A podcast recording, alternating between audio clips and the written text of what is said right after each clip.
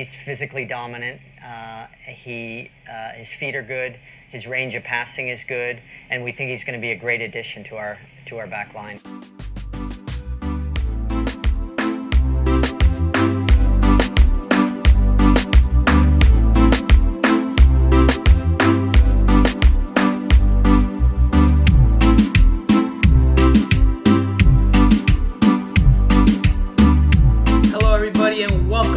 Latest episode of Miami Total Football Radio, or as I like to say in Spanish, every single pod, Miami Total Football Radio. I am your co host, Franco Panizo, on this week's podcast, and joining me, as always, is none other than fellow Inter Miami beat writer, recent newsbreaker extraordinaire, and last but not least, David Beckham's long lost cousin, Steve Brenner. Steve, how are you doing? It's been almost a month since we've had a pod, so I'm sure there's been a lot going on in the Brenner household. How are you doing? How's everyone holding up over there? Yeah, yeah, we're hanging, we're hanging in, we're hanging in fine, thanks, man. Um, yeah, it's been uh, it's been a, a, busy-ish sort of time, isn't it? Not not too much sort of well, obviously clearly no matches, but you know stuff is slowly sort of moving around, you know, with the team and things are falling into place slightly. I think they're, the guys are going to come back to preseason soon. So um, fingers crossed, we're going to have some um, some proper sort of stuff to report on. But there's been some movement for sure. So you've just been hanging out at the household, not going out anywhere, not not going taking any trips to Las Vegas like somebody else I know.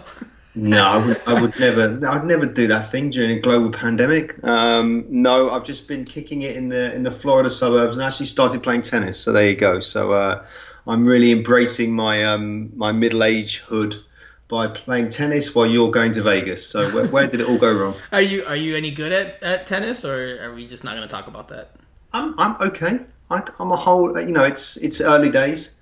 Um, you know, I've got the tools. I just need to try and just formulate a plan, a mental plan, and just deal with the pressure. So that's just a, a, a, diplomatic way of saying that you're not very good. Okay, I'm not very good. Under, no, no, I'm getting there. No, I'm getting there. I'm getting there. You know, as I said, you know, building blocks. Um, you know, it's a great bunch of lads. Uh, good, good, good team spirit. Even though there's only one of them in my team, but um, you know, it's, it's, we're getting there slowly, slowly. I'm, test, I'm taking one day, one day at a time right now. you sound very much like Inter Miami in 2020. Uh, we'll, we'll, move on from that. Before we get into everything, like you said, um, it's been a while since we've had a pod, but things have happened. There have been things that have transpired, although it's been a bit slower. You know, we had that that peak where they had all these announcements, uh, Henderson, Neville, press conferences, a lot to chew on, a lot to dissect, and then since then there's been news here and there, but not a not a you know something that's really headline grabbing. So we've decided now is the time to come back on. There's enough now to chew on and, and talk about enough little nuggets that we can dissect and and converse about. So uh, we're gonna get into all that. We're gonna talk about the recent Ryan Shawcross signing. We're gonna talk about your recent report where you laid down quite a bit of news, not only in terms of player personnel and, and potential tr- future transfers, but also some interesting tactical or personnel ideas that we might see in 2021. We'll talk about the youth movement that Inter Miami is seemingly ready to adopt, and much more. Well, of course, we'll answer the questions at the end of the pod as well.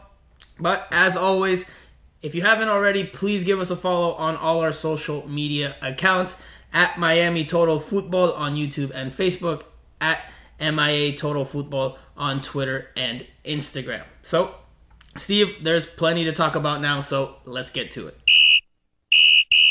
Alrighty, Steve. So, as we said, let's start with the recent signing, the signing that was announced over the weekend. Center back, English center back, Ryan Shawcross. I'm sure you're probably more familiar with him than maybe anybody else in South Florida. So, Steve, give us a quick scouting report. What can we expect from Shawcross in Inter Miami colors? What kind of player is he? His playing style? Obviously, he's coming from Stoke City, had a long career there, I believe, if I'm not mistaken, 13 years there. He served as captain for a bit, but if you can give us a little rundown of, of what he's like as a player and what he'll bring to Inter Miami in 2021. Yeah, I mean, you know, you know, Ryan Shawcross played in, when, when Stoke was sort of in their pomp and had their most successful period of, of recent times around sort of 2011 onwards. Tony Pulis, whose son Anthony is is a part of the backroom staff for Inter Miami, so there's a there's already a link there. Um, you know, Stoke were very uncompromising, very difficult place to play. You know, you hear the old sort of could Messi do on a, on a Tuesday night at Stoke? Very, very aggressive, not overly so, but but defensive minded, but but still had enough sort of flair in the team where they could cause problems. But they that side was just very, very difficult to break down and they would get in your faces and they would be nasty and they would just you know really mix it up and and Shawcross was the captain um, you know, was was a key part, was was the figurehead of, of of that team. You know, so he's he's had obviously great great experience um, playing for those Tony Pulis teams. You know, they they, they weren't they weren't the most aesthetically pleasing on the eye. They were just very very difficult to beat, and, and a, a, guy like him, you know, epitomised that really. We're seeing a link, as I'm sure we're going to talk about later on, is a, another guy that's sort of started his career at, at Manchester United. So he, he, had that sort of feeling of what it's like to come through the, the, ranks there, probably one of the biggest clubs in the world, alongside with Neville and Beckham and all the other all these other guys. Um, but just has had a, has a good solid career. I, looking back over his, I totally forgot he only played for England once in 2012, brought on as a substitute against Sweden um, on, in the 74th minute. The following 16 minutes, Zlatan Ibrahimovic scored a hat trick. He never played for England again. So uh, you know, he, he's he's a perennial perennial one cap wonder.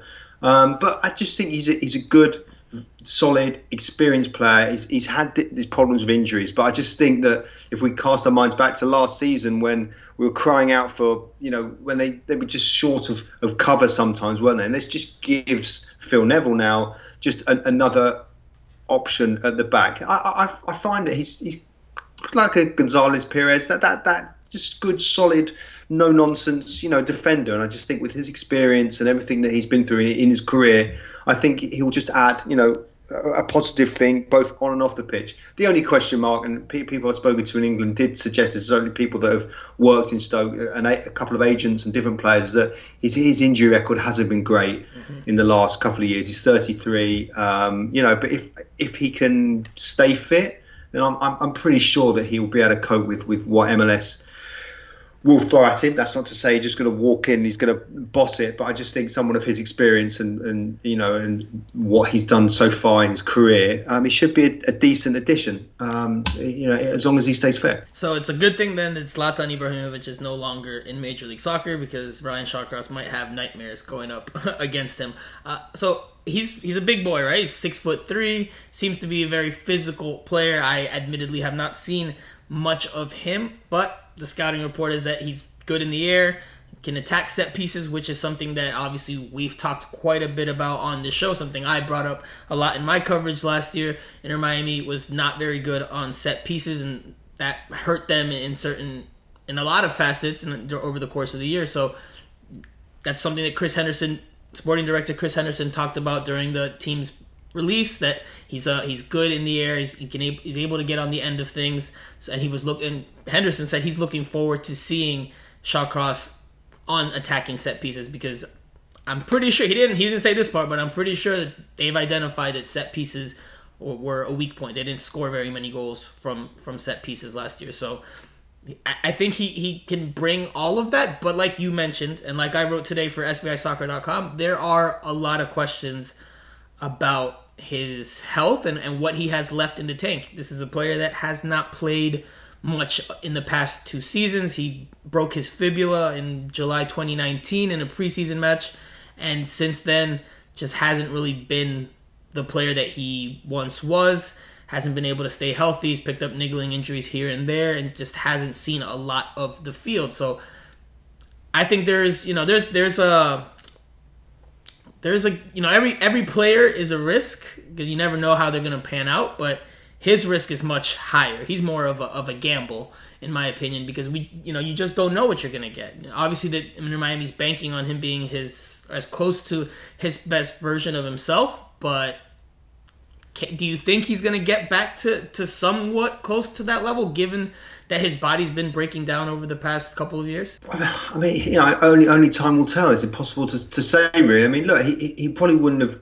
They haven't broken the bank to get him, have they? They haven't sort of splashed all the, all their money, pinning it on on him. It's it's a risk, yeah, just like just like any player is. But I just, you know, I just think his, his experience. He left. He led um, Stoke to the FA Cup final in 2011. Then the following year he went to he played in Europe. So you, you, can't buy that that that kind of experience, you know, um, which which they the team was sort of lacking. Your your BFF Reyes, you know, although he, you know, he, he was a good player. He was very, very young. So he was at the other end of his career. Could you rely on him? No. Could you probably rely on someone like Shawcross?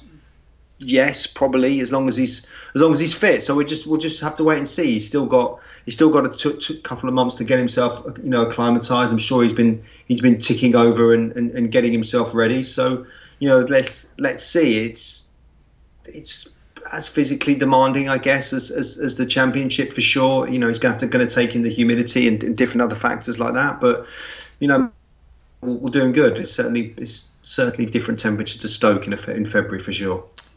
And something to keep an eye on because I think that it's going to take him if he can if he can get back to the level he was at. I think it's going to take him a pretty good while. This is a player that again, just this season, right before he he mutually agreed to rip up his contract and part ways with Stoke City uh, on Friday officially. This is a player that played twice for 41 minutes, a total of 41 minutes this season. He spent more time featuring for Stoke City's under 23 team, even though even though he's 33 years old, more than he did with the first team, and that's just this season. Last season, uh, I think he played. Hold on, let me pull it up here. He pulled, played seven first team games. So this is a player that hasn't seen a lot of first team minutes. Uh, obviously, the idea is that he's healthy now and that you know, MLS will give him the opportunity to revitalize his career and you know maybe get back to somewhat close to the level he used to be at. But I mean, I definitely have my questions and, and my concerns. If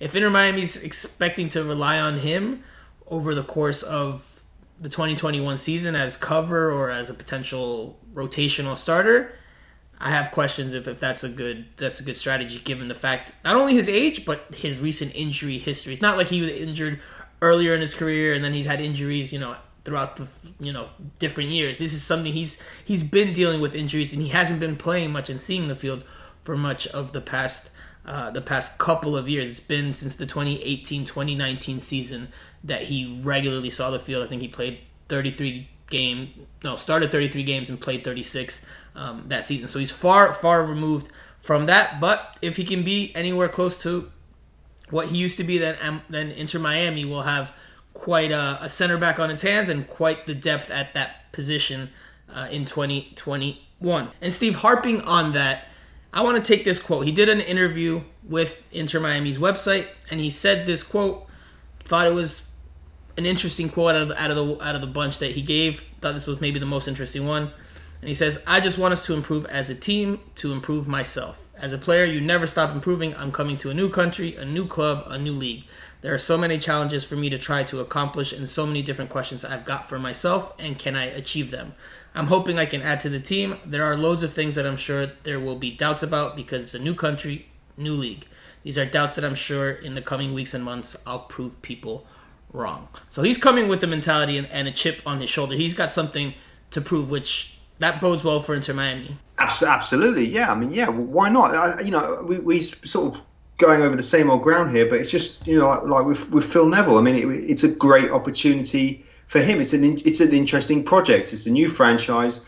You, especially coming from England, you, are coming from the frozen wastelands to sort of the South Florida sunshine. It's it's a tra- it's an attractive move for, for anyone. And yeah, okay, you know, a, a lot of MLS fans get sort of paranoid when you start mentioning about retirement leagues and, and veterans from Europe coming over for one last payday and stuff like that. But you know, it's a, it's a it's, it's, he's not geriatric. I mean, he's only 33. Um, you know, he's around about your age, not my age.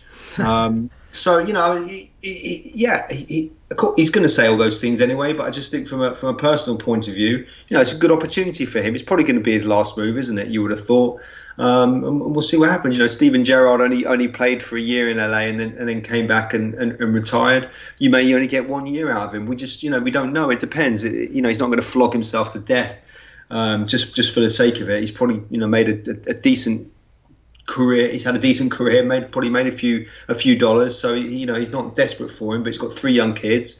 You know they, have never lived outside England before. It's a it's a great move. And then you know hopefully everything else goes well for him on, on the pitch. So yeah, I mean, it's all of these moves are they're, they're a gamble. There's no there's no sure hit, is there? But if it goes well and he's fit, I think he could be a, a good asset.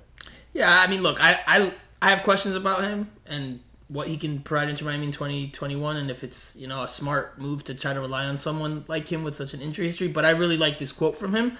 I think it's more than just the stock, you know, I'm excited to be here, looking forward. Like, I think it shows that he wants to prove that he can get back to somewhat close to the level that he was at before the injuries. I mean, he, he says he wants to prove people wrong. He's already he already has that that chip or that mentality um, in his head or that thought in his head. So I think he'll come in really motivated. I think he's gonna try to come in. He's not. It's not the type of veteran player that's to come in and you know we've seen it before in MLS where they veteran players come in and they're just trying to write out one more contract and they don't necessarily give it their all and they're not fully committed. They're focused more on just enjoying the final chapter of their careers. I think with him, you're going to get full effort, maximum effort. We'll see. We'll see if it's enough at the end of the day and if he can stay healthy. So yeah, I mean, you know, I was, I was in, I was at, covered NYCFC when P- uh, and Lampard were there for a season, and that, that had a smell, a stench of them just sort of seeing out the, the, the, latter days of their career. But yeah, David Villa was there, and he was fantastic. So just you just never know. Quick, quickly then, Steve, do you see him being a starter on this team, a rotational player? How, what do you think his role will be? I, I mean, for me, I think to me, and this is just me, I mean, if I was calling the shots, I would still go with Nicolas Figal and Leandro Gonzalez Pirez as the starting center back tandem and have Shawcross as a rotational, you know, third option, come in and spot duty here and there when necessary to give the other players either a rest or when they're, you know, have yellow card accumulation or you need a third center back to help close out a game. I don't think he's a starter on this team, but that's me talking from my point of view. He has, like you said, Manchester United in his bloodline. He has played in England for a long time, so he might be more or might fit more of the characteristics that maybe Phil Neville wants out of a center back or out of his players. So I could also see him being a starter on this team if he's healthy and if, if he performs well enough. I wouldn't start him or make him a full time starter, but I could see Phil Neville doing so. What What do you think? What do you think Phil Neville will, will try to lean on him as a starter, or do you think he's more of a third center back option on this squad? I know. I think if he's going to be fit, he's going to start. I would, I would have thought. I mean, it's just it's natural, isn't it? You know, play. I'm sure that Diego Alonso, when he when he was here, he you know he he favoured his the players that, that he brought in, and uh, you know it's just, it's the same. This is his first Phil Neville's first signing. Um, he knows him. You know they're mixing the same sort of soccer circles from, from back home. You just mentioned the United lineage as well. Um, I think if he's fit, he starts. But it's, it's if he's fit. Is, is he fit? You know, he was always sort of renowned for just for having a bit of pace about him as well. You know, um, he could sort of do everything. He's probably lost a little bit of that maybe um, since he's been injured. But I think if he can regain fitness and be fit, I think he's going to start. Okay, well, we'll see. You know, the season starts in April, so not that much further away, and we'll see how the season pans out with regards to Shawcross. Definitely something to keep an eye on. We'll leave it there for now. We'll revisit it later on in the year, but we'll take a quick break, and we're going to come back to talk about your recent report on Inter Miami's transfer targets, and we'll talk about the preseason plans. Lewis Morgan may be playing centrally, and the recent moves from Inter Miami. We're in, in constant talks with players, and there's a couple down the line that we're starting to gain some momentum on, and we'd like to get those over the finish line before we start in April. All right, Steve, let's continue with your recent report for The Sun. You lay down a whole bunch of nuggets. Kudos to you for breaking that news and having those nuggets.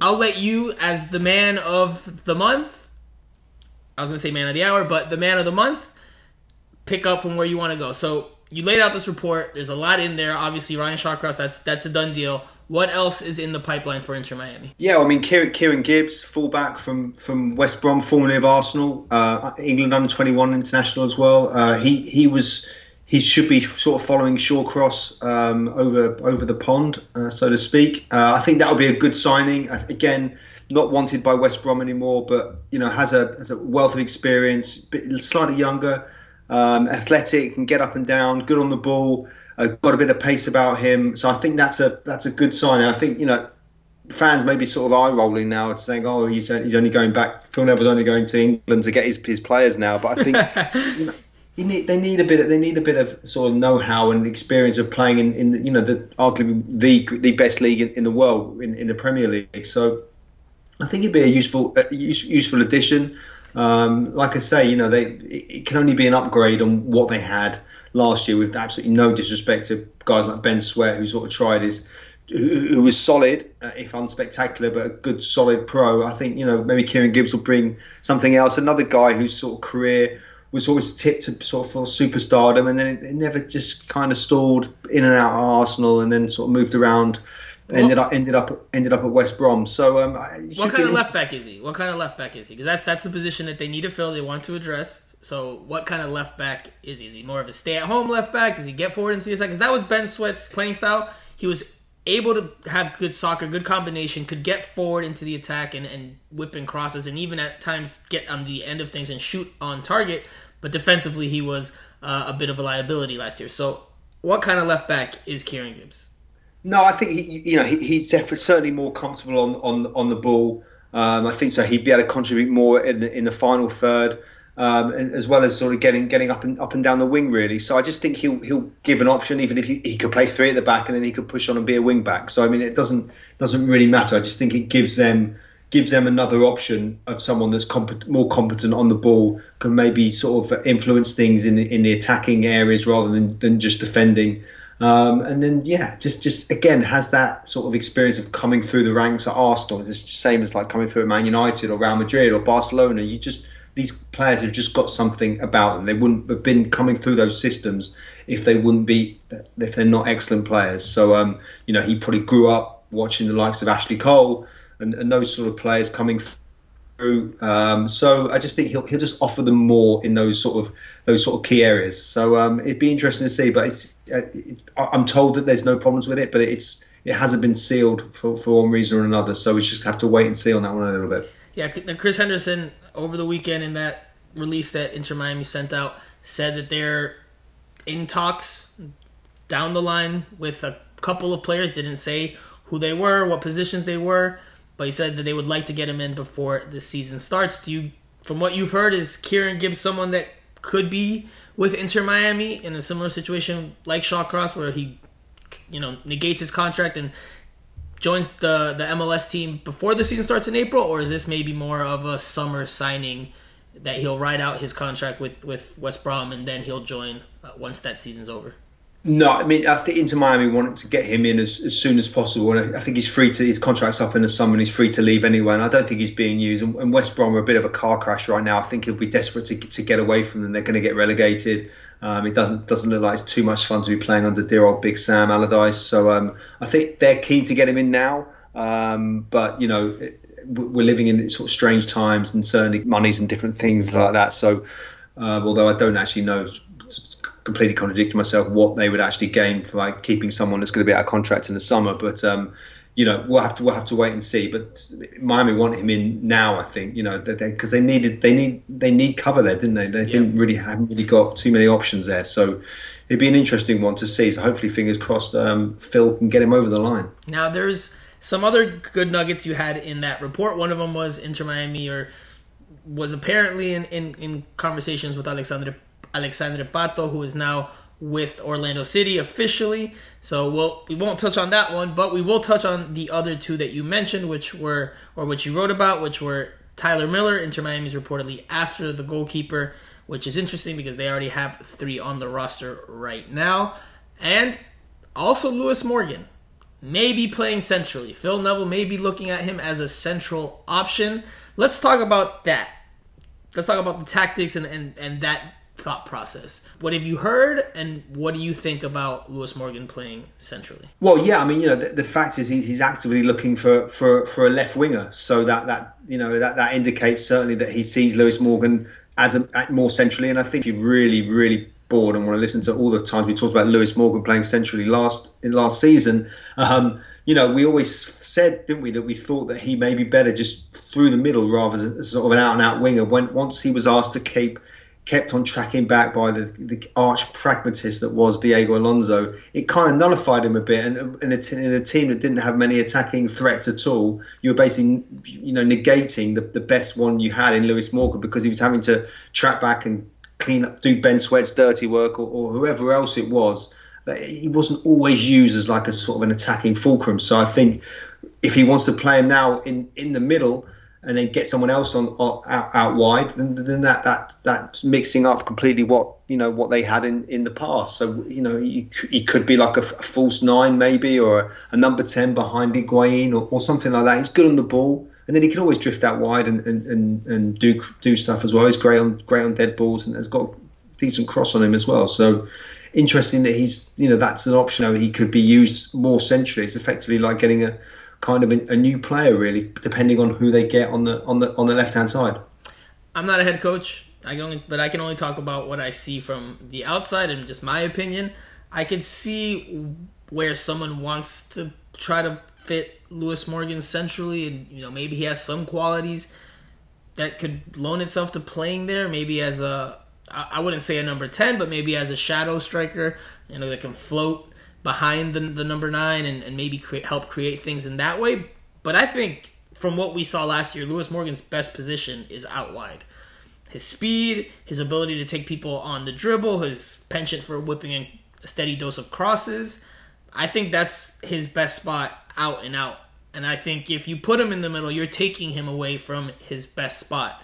Now, we saw a little bit of him centrally last year. There were flashes here and there. We know the team as a whole did not play great. So maybe on a team that's better, he can show more in the central position. But I, I don't know, man. I don't know if I agree with the idea of taking someone that proved to play at a very good level on the wing towards the middle. And, and I know you touched on him playing on the left. He did have some moments where he played on the left wing, but he was predominantly down the right side uh, in 2020 and I thought he did. I thought he did a really good job there. Obviously, you know, he was voted the, the MVP for the team for the season. I thought he was right up there with Leandro Gonzalez Pirez as the two best players on Inter Miami.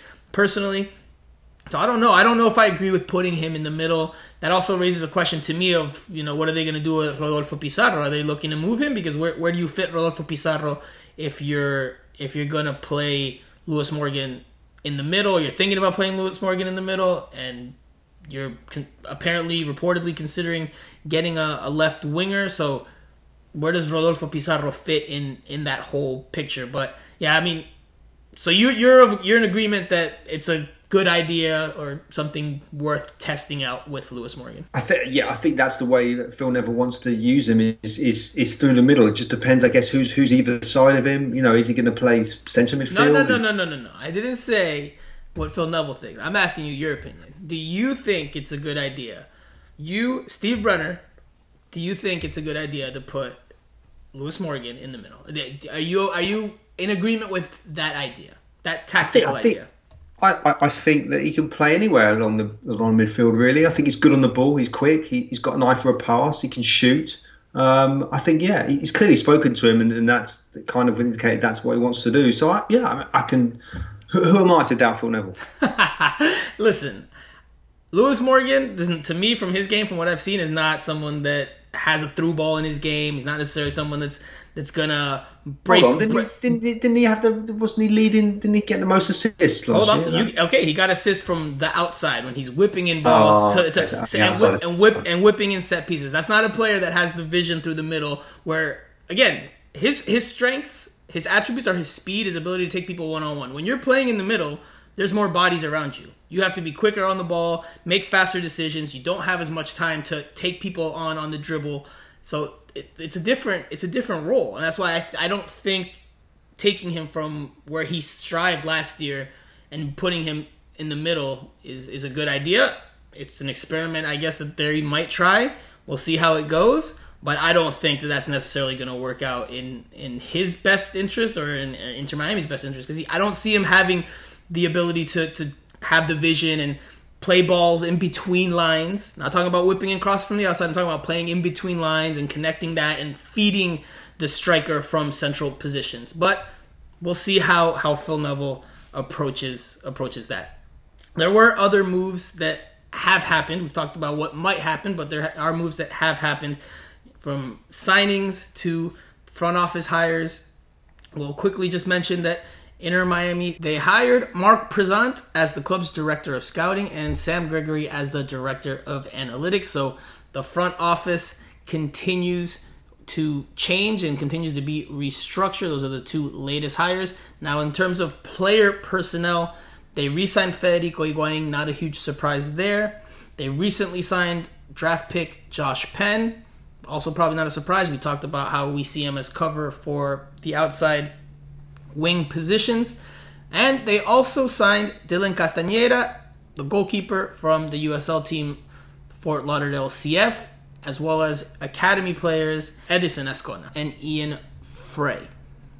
Steve, out of all those moves, which one of you, which one stood out the most to you? Yeah, I mean, you know, I'd have to say that, that although it's, it's not exceedingly sort of sexy for, for the for the fans who want, you know, the, the, the players, top players to come in, the, the, the signing of, of the, the head scout Prizan and, and the, the analytics guy just shows that how unhappy or, or just how it wasn't working last year for, for, for various reasons, which we've gone on and on about. It, it, they've, they've totally gone in and, and attempted to revamp the front office and the scouting network and the coaching and, and everything everything like that. So it, it's just a massive reboot again. I just you know these guys have come in um Prizan was was a united man united's us scout. So again there's that there's that other link. They're doing things their own way and it's got the beckham sort of fingerprints fingerprints all over it. But um it's it's you know have did they lose a year do you think by sort of you know Diego Alonso sort of stalling and, and the club just sort of not really going the places they wanted to wanted to go. Um, so you know, just just the revamp of, of on and off the pitch just sort of shows that they've just had to rip everything up and, and, and start again. So you know, how much grace period do, do they get for this now that they've, they've restarted? Do we give them a season before before you know questions start being asked? You know, it was exactly the same questions that we were asking this time last year. So um, it's going to be you know it's, it's it's interesting to see just the, the different direction they're going in after what was you know you'd have to admit a pretty disappointing first season. I was surprised by the signing of Dylan Castanheira.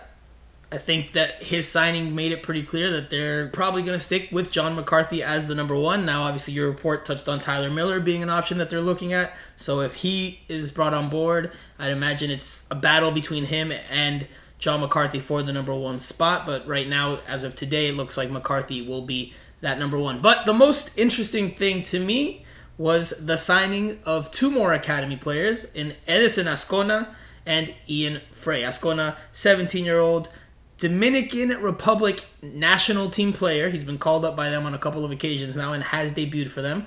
And Ian Fray, who's of Coconut Creek, Florida, not far from where I grew up in South Florida. I think their signings, once again, and I know Inter Miami talked quite a bit about it, is shows that they're ready to turn to some more youth players in the academy and try to bring them along and try to establish that identity and that that pipeline of players that can eventually contribute to the first team. Phil Neville did say last month that he that's one of his biggest goals is to have one of the players, one of the young players step on the field and make their debut, one of the academy players step on the field and make their debut. Now, there's 3 of 3 academy players on the roster. Those two plus Felipe Valencia who was the first one signed earlier this offseason. I'm curious to see how it all plays out. I think Ian Fray is probably the most ready to, to play. Obviously, he's the oldest one, but I think he's the most ready to play based on what I've heard about him and different reviews that I've heard about his skill set. Again, I don't expect them to see a lot of minutes in 2021, but I, you know, if any, if you ask me to bet on who I think would play or who will see the most amount of time, I would say probably Ian Fray out of the three. But I don't, again, I don't, I'll repeat this, I don't think the three will see a boatload of minutes in 2021. Steve, what, what do you think about the youth movement, the the academy players starting to come through and starting to be signed by Inter Miami? No, exactly. Well, that that's that's that's the other that's the other side of it, isn't it? Although you know we're talking about who they're going to bring in and, and what you know superstars could, could come through the door. It's it's vital that the, the, the young kids come through as well. Local two local guys as well um, you know, and that, that's that's what they want to see. They want to save millions of dollars in the transfer market by producing their own kids, and that's the whole thing they've been banging on from the start, isn't it? We want to have players with you know South Florida in their blood and playing the Inter Miami way and all that sort of stuff. Although the Inter Miami way is kind of a little bit got lost in the weeds a bit and they're having to sort of reboot you know that that's it the, the young kids that, that that's what it's that's what it's all about so it's going to be interesting to see how they how they get on. It's not easy. We saw last year when the you know younger guys came in. It's MLS is could be you know it's a difficult breeding breeding ground for these guys. You know it's super physical and you know they're coming up against experienced players. It's it's it's difficult, but they're going to be given a chance. I think, and then that's that's the key. You know, it's one thing bringing in players on, on big wages or, or experienced players at the end of their career, but they've got to bring the the young kids through as well. And Phil Neville and Beckham both said that. That that's that's what they're here to do. So let's let's see what happens and see how much opportunity these guys get. But it's it's great. It's great for for the local fans as well to have you know one of players that are one of their own. So there's been a recent talking point. That's been a recent talking point from the club, from Brass, is that they want to get these players into the first team and eventually have them contribute and be starters and establish that whole identity, which is something a lot of MLS teams say as they grow in the league. Now, this was interesting to me, and I am admittedly way more cynical and skeptical than you and probably most media members, but I don't know this might ruffle some feathers, but I'm going to say it because it's what I think.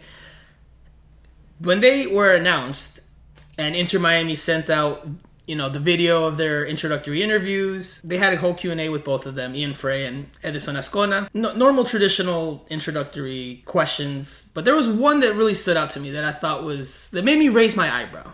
And they were both asked about the team's facilities, and I was like, that to me, I was like, that's a weird question or a different question to ask. You know, young players coming through. Normally, it's you know who have you watched growing up what are you looking to do with the first team? You know, it's a dream come true. That that normal that type of thing. But I was curious that they asked these two local players about the facilities, and they both raved about the facilities and said, "Oh, it's, it's you know it's what you need to be a to be a professional player," and yada yada yada.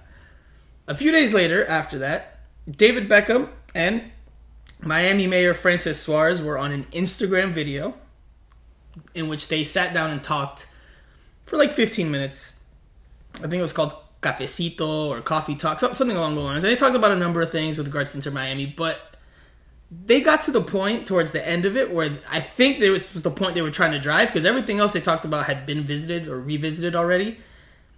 Where David Beckham was trying to sell the idea of, well, we've built this great facility in Fort Lauderdale, and now we want to get it done, you know, in Miami. We want this stadium in Miami. So I, to me, it came off as from within internally, they're trying to push the academy, yes, because they want players to come in in the first team and, and build the team that way, like you know, like you see around the world. But I also think that there's this push to try to get these local players involved because they have a vested interest in trying to show that they're part of the community because they're trying to build a stadium in Miami. And that stadium we haven't heard much about in a good while. There, you know, there hasn't been any real updates with, with regards to Miami Freedom Park, and I think Inter Miami is trying to push out this message, saying, "Hey, we are fully f- embracing the community. We have signed players to from the academy into the first team after one year. We've given them these facilities, which again is why maybe they asked." These youngsters, this question about facilities, which again I think is weird. Maybe you don't. I, I think it's a little bit odd.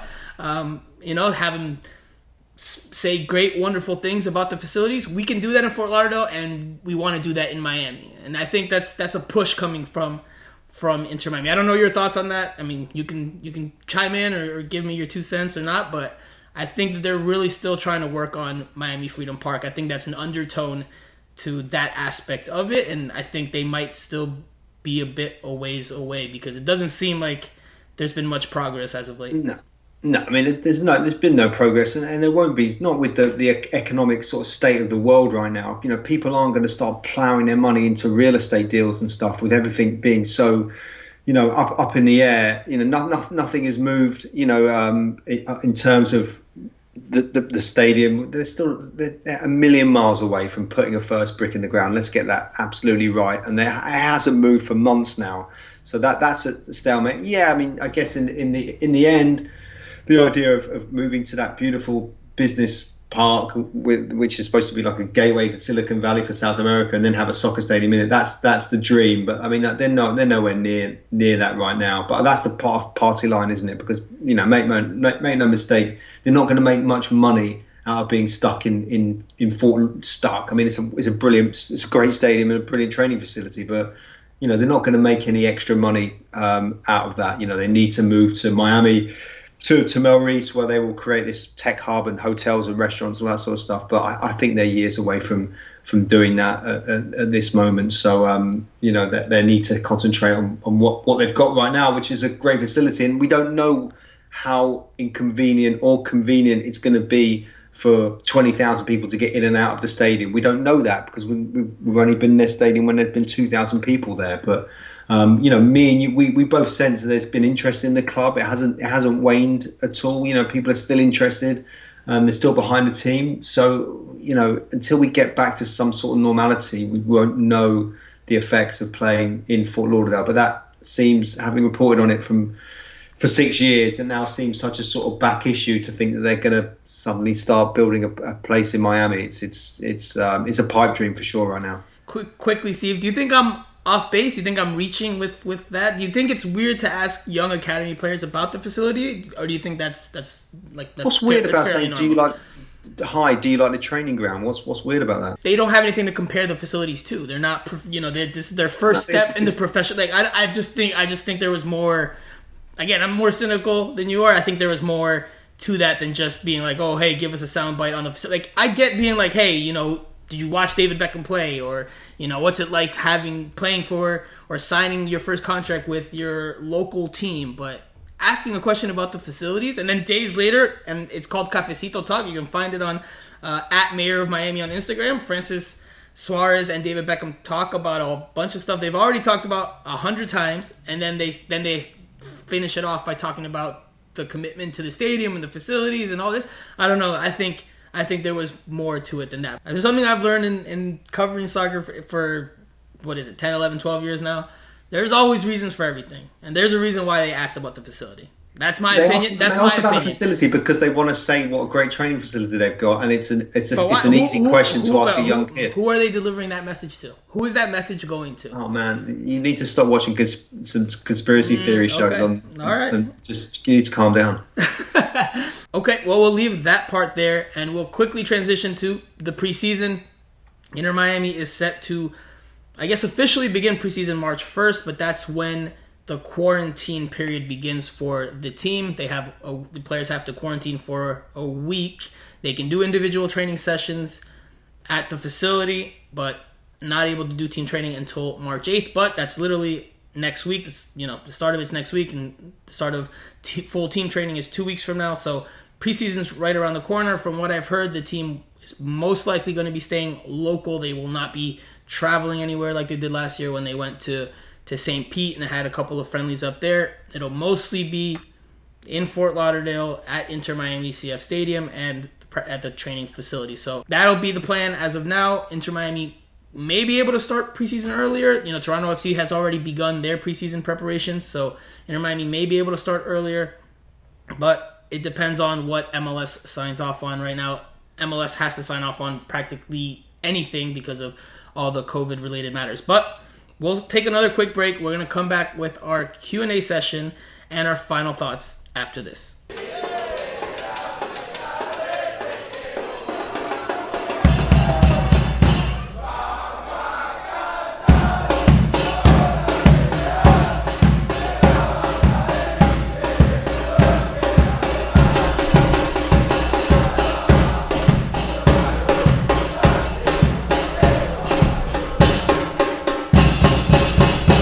Alrighty, Steve, Q&A time. Let's try to go through these as fast as possible. We know the process. We've done this uh, for the better part of a year. I mean, I think this is almost a year anniversary since Miami Total Football Radio has come into existence. I think we've passed it actually at this point, but let's quickly go through these questions and answer session. So the first one comes from Gabe P. Of the rumors of players we can add, which one are you more excited about? Also, do you have any information on the rumor about an academy player that had great prospects leaving the academy system? Do you have any info and ranking on the players that were added to the first team? So, a lot of questions there, Steve. Just answer the first one. What do you think? Who are you? Which player are you most excited about? That's either on the team now or, or in the works from what you've heard. Well, I'm just I'm just interested to see what they're going to do with the you know with the the squad, or, certainly the, the, the DPs, you know, that from all, from all accounts, it sounds like everyone's come back to training and raring to go, and he's, you know, Phil Neville's been impressed with all this sort of stuff. But there is a question mark over over Pizarro for sure, and and Pellegrini. I think Higuain is, is a lot is a lock, isn't he? Really, but um, it's going to be interesting to see. I, would like them maybe to to cut their losses on Pizarro and then maybe use that use that money to bring in someone else that you think would probably be more effective, hit the ground running. So yeah, we'll just we'll just have to wait and see. But I do think, if anything, we talked about Kieran Gibbs. If he comes in, I think that would be a great signing because I just think they needed a bit more athleticism, you know, down in, at fullback, and um, and he could contribute attacking wise as well. So um, I'm not going to, you know, the two defensive players with him and Ryan Shawcross. So I just I hope they can maybe you know, uh, shuffle the pack a little bit and maybe bring some more attacking talent in, but they're going to have to get rid of, of, one of the DPs. I know we touched on Pato before, but you know he, he was after around sort of three hundred, four hundred thousand dollars a year, which you know is, is, is quite a lot in MLS terms if you're not a DP. So um, uh, let's see how we how we can um, cut his cloth. So I'm gonna give a more diplomatic answer on this one. Incomplete. I don't. You know, there's still moves that need to be made a lot of the moves that have been made now are for younger players or players in the USL team. So not not much to go off of. Ryan Shawcross, obviously the the first international signing they've made this offseason. Kieran Gibbs is supposedly in line to be next, but there's other moves further in the pipeline. So I'll I'll reserve or I'll withhold my answer for now. Next question comes from Eric. Uh, and he says, any idea on the undisclosed, he puts that in quotation marks, South American player GM Henderson alluded to? Any guesses? And what position would you like to see our next free agent acquisition? Lastly, what do you guys think of our chances of signing Kieran Gibbs? Well, we, we touched on Kieran Gibbs quite a bit. I'll address the part of what position would we like to see or would I like to see the team address next. I think, again, I, I laid this out at the beginning of, of the offseason. I stick with it. I still think they need a central midfielder. Obviously, they also need a, a left winger, but I think central midfielder is a key position that they need to fill. Help you free up Blaise Matuidi maybe a little bit more. Give you a, a more traditional number six that can give you that range, that bite, and that tenacity and physicality to help blanket the back line. But yes, the left midfielder is also, or a left winger is also very much needed given the personnel available right now. Yeah, absolutely. They just that was the whole conversation was it last year. Where where's the creativity? If Pizarro wasn't really doing it which he didn't really do it for most of the time you know we just need that guy just to give the, the front front striker Higuain if that's him or Lewis Morgan or whoever give him the chance. I think if they put the ball in areas where Higuain gets a sniff of goal he's going to score. So it's just getting can we get can they get the ball to him? And can they have someone just to unlock you know those pretty miserly defenses up and down in, in MLS. It's not it's not easy. They just need someone that could just come in, no mucking about, and just get get straight to it. So. I, I want to see some sort of creative, a creative midfielder for sure. That's that's that's what they desperately, desperately need. Because you've got Matuidi there that can do the, the anchor work, do the donkey work, and run up and down and, and, break break things up. But you just need that creativity. That that is what they, they they that's what killed them last year. That lack of it if and when Rodolfo Pizarro scores his first goal this season, I fully expect him to take off his shirt and have a shirt underneath that says "Screw you, long lost David Beckham's cousin Steve Brenner." I 100% expect that to happen because you have been dogging him for months now, months, months. Next question comes from Carlos Segovia. What do we know about Pellegrini being removed from DP? I'll add this other question as well because it's kind of intertwined. It's from Fighting Herons. Do you see Inter Miami taking advantage of the new U under 22 salary cap relief rules this season? Can, can Pellegrini be shifted into this designation to open up a DP slot? If Inter Miami can buy down Pellegrini's contract and, and make and put him into that new threshold, that new initiative, the under 22, I think they should. They maybe they won't do it right now because there's more options for players to be signed from abroad in the summer especially after the potential Euros and Copa America if they happen. I think you have more options to sign players in the summer than you do in the winter when a lot of seasons are still ongoing. Doesn't mean that they couldn't go out and sign someone now, but I think that they might hold on, hold off on that until the summertime if they can do it.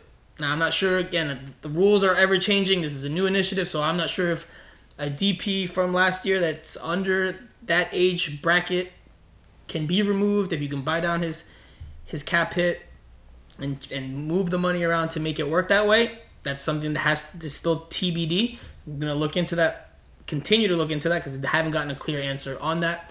But I think if they can do that, then they probably will. I think it just most likely won't be until the summer because you know you can get a real impact player with another DP slot and maybe keep Pellegrini in that theoretically speaking in that that under 22 threshold initiative. Yeah, they, they need to they need to, to sort sort it out, did it? Because for whatever reason last year it wasn't working with, with the DPS that, that they had. Higuain was, was great, but Pizarro and Pellegrini were, were just didn't it didn't happen for them. Pellegrini cut a bit more slack, a young kid living in a foreign country for the first time. Um, he showed flashes of it, didn't it? But you know, again, that this is Phil Phil Neville's job, isn't it, to try and coax the best out of, of these players? And I'm sure he would have seen already in training enough. I'm sure Chris Henderson was watching from afar at, at what was happening in, in Miami last year, so he'll have a more um, sort of not cultured, but he'll have a he'll have a, a, maybe a deeper view on on what is needed where. So I think you know we haven't really touched on Chris Henderson,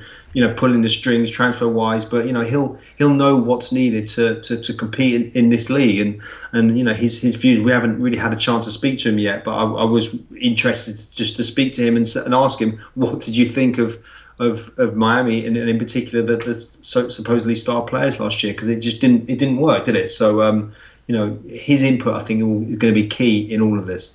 I think. Listen, I don't know if Pellegrini will cut it and be an every game starter this season. I don't know if he'll ever be that for Inter Miami. He'll have to prove that on the field.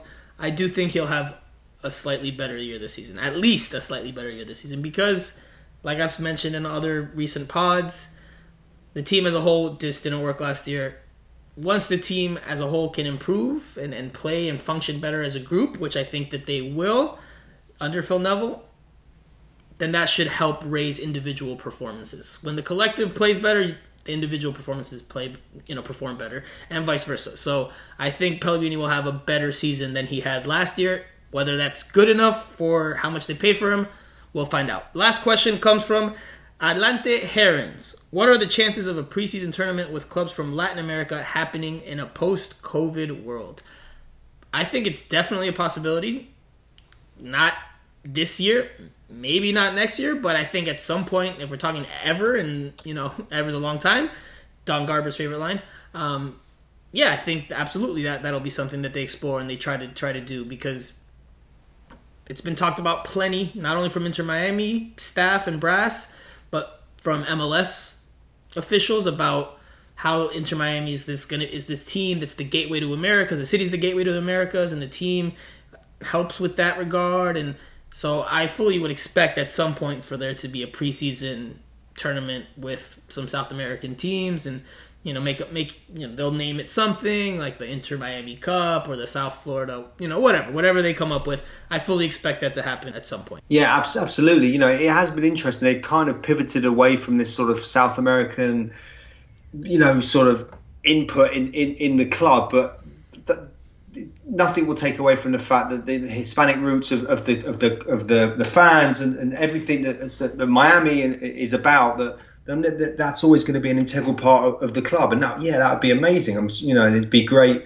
Although the calendars kind of don't you know the the calendars world football calendars don't always align with, with MLS so I, I, don't know when when it would be. It would have to be in the summer in the middle of the in the middle of the season I guess um, for, for oh, you can make it work? You can there's there's certain there's certain leagues that don't start uh, right away. Now obviously we're talking about in a normal year normal circumstances where you know Inter Miami would start preseason end of January so in that window, you could probably get a South American or a couple of South American teams to come up and maybe play a little mini tournament. Um, but I mean, again, this we're talking down the line. It's not going to happen this this off season, obviously. No, absolutely not. No, no way. But definitely in the future, of course, you know, team, teams are going to are going to come, and it's it, you know, you you have the ICC tournament in the, in the summer uh, where you know that will some of the biggest clubs in, in the world come and, and, and play. So you know, I would you know, definitely expect the likes of River Plate or Boca Juniors or any any of those teams, big teams from Mexico to to come down and play. Um, but we're kind of it's it's just logistical nightmares right now, and um, you know, it's just it's so difficult to to try and sort these things out when everything is just so uncertain right now. Okay, Steve. So that does it for the Q and A session. Give us your final thought. I'll give mine, and then we can wrap wrap it up. Yeah, no, I just you know things things are moving. Uh, they've they've pivoted in a, going in a different direction. They're they're pulling in you know front office staff from from Europe. They're bringing players in from Europe. Uh, they're not going to forget their sort of Hispanic, Latino, South American roots, whatever. But the, the changes are being made now.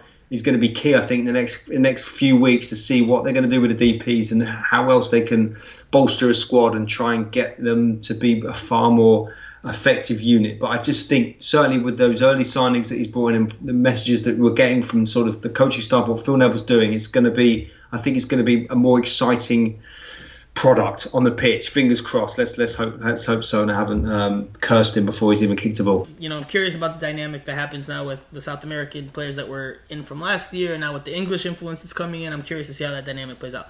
My final thought is we have seen leaked images of Inter Miami's apparent new road jersey, the new black jersey for 2021. There's an official unveiling that's happening this week on Saturday at the Inter Miami CF Stadium. Based on what we've seen, and again, Steve, I don't know if you've seen it and you want to chime in really quickly, but based on what we've seen, I think it's an upgrade from what we saw last year. Still think it's a tad too safe. It's a black. You, you can find the, the images of the jersey on at Miami Total Football's Instagram. I think it's still a bit too safe. It's predominantly black. There's still no sponsor yet on the jersey. They have three pink horizontal lines going down the the shoulders. You know, traditional Adidas look. Unlike last year, that it was three vertical Adidas lines going down just one shoulder. So a more traditional Adidas look has some palms ingrained into the body of the jersey. It's hard to see from afar, but up close you can see it. Think it's an upgrade from last year. Step in the right direction. There's the more traditional pink on uh, on the jersey, but I still think it's too safe. Not enough pink. Maybe if they pair it with pink shorts, it'll it'll look great, but you know, still too safe of a top in my opinion. Still too uh, conservative in that in that way. You, are criticizing pink stripes and, and, shirts. I think it's maybe time we just call it. Listen, call it jer- jersey jersey opinions are a hot topic in the world of soccer. All right, or in the world of football, football, how whatever you want to call it. People care about what jerseys look like. I'm a jersey guy. I'm a big. I'm big into the jersey looks. Hey, if, if you're not, that's cool. But it's just I, another excuse to rinse more money out of the poor paying public who, who spend their lives trying to follow a team, and then every year they bring out a new kit, so you have to spend more money. Uh, no, just one kit, just get it done. Plain number on the back, be done. All the more reason why the look matters because people are spending their money on it. I think this one's an upgrade, but there's room for improvement still. That does it for this week's podcast. Don't forget to leave us a review on Apple Podcast. If you haven't already, we would really appreciate it. And again, give us a follow if you haven't already on our social media channels. We provide regular content on an almost daily basis on all the channels. But that does it for this week's pod. We'll be back again next week when preseason unofficially starts for Inter Miami, and we'll have plenty to talk about, I'm sure. For Steve Brenner, I'm Franco Panizo. We'll see you guys next week.